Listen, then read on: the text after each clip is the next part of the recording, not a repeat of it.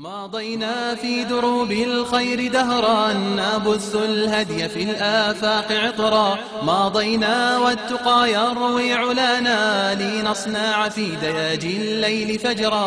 ماضينا في دروب الخير دهرا أيها الأحبة أيها الأفاضل يقول ربنا جل جلاله في الحديث القدسي الجليل أنفق أنفق عليك فالمسلم العاقل والمسلمة العاقلة هو الذي يعلم أن المال ظل زائل وعارية مسترجعة ويعلم علم اليقين أن الدنيا مهما طالت فهي قصيرة ومهما عظمت فهي حقيرة. وكم من أناس أيها الأفاضل من الله عليهم بالمال فبخلوا واستغنوا فماذا كانت النتيجة؟ وأما من بخل واستغنى وكذب بالحسنى فسنيسره للعسرى. إنما الصنف الأول فأما من أعطى واتقى وصدق بالحسنى فسنيسره لليسرى. سييسر الله أموره سيخلف الله عليه أضعافا مضاعفة. صحة وإيمانا وأمانا ومالا وسعة في الرزق وانشراحا في الصدر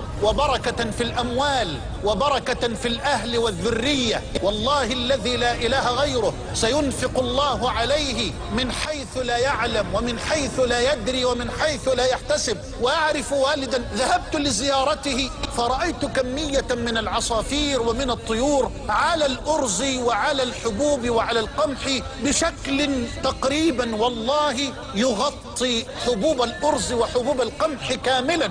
وفوجئت بأنني لا أرى عاملا ولا أرى موظفا يهش هذه العصافير ويطير هذه الطيور. فتعجبت. قلت سبحان الله أتتركون الطير والعصافير على الحبوب بهذه الصورة كأنها مظلة تغطي الحبوب بالكامل؟ فقالوا لأن الحج فلان مانع تماما أن نطير عصفورا واحدا أو طيرا واحدة. فسألته قلت لما؟ قال يا شيخ وهذه ألم يجعل الله عز وجل لها في مالنا رزقا؟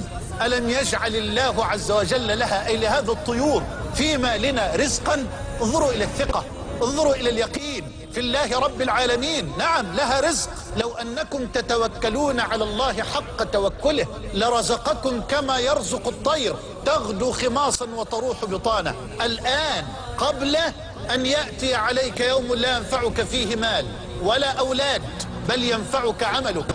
لن تأخذ معك جنيها واحدا ولن تأخذ معك دولارا واحدا ولا قيراطا واحدا. اجمع اجمع ما شئت.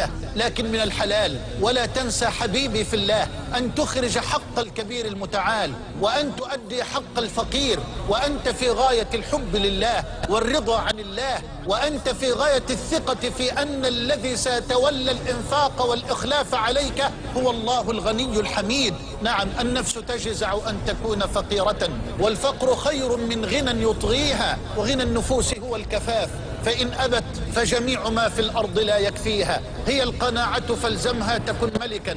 لو لم تحصل إلا راحة البدن. وانظر لمن ملك الدنيا بأجمعها. هل راح منها؟ بغير الطيب والكفن. دع الحرص على الدنيا وفي العيش فلا تطمع. ولا تجمع من المال فما تدري لمن تجمع. فإن الرزق مقسوم وسوء الظن لا ينفع. فقير كل من يطمع غني كل من يقنع.